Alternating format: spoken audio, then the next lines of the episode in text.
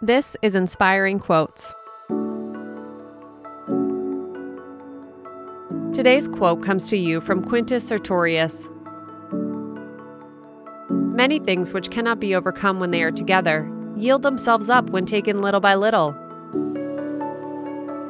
This quote comes from the ancient Greek philosopher Plutarch's Parallel Lives, a collection of biographies of famous Greeks and Romans, including soldiers, statesmen, and orators.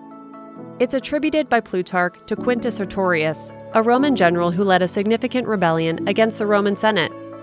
Rallying his soldiers, Sertorius explained to them how, quote, perseverance is more prevailing than violence, and in time could overthrow and destroy the greatest powers.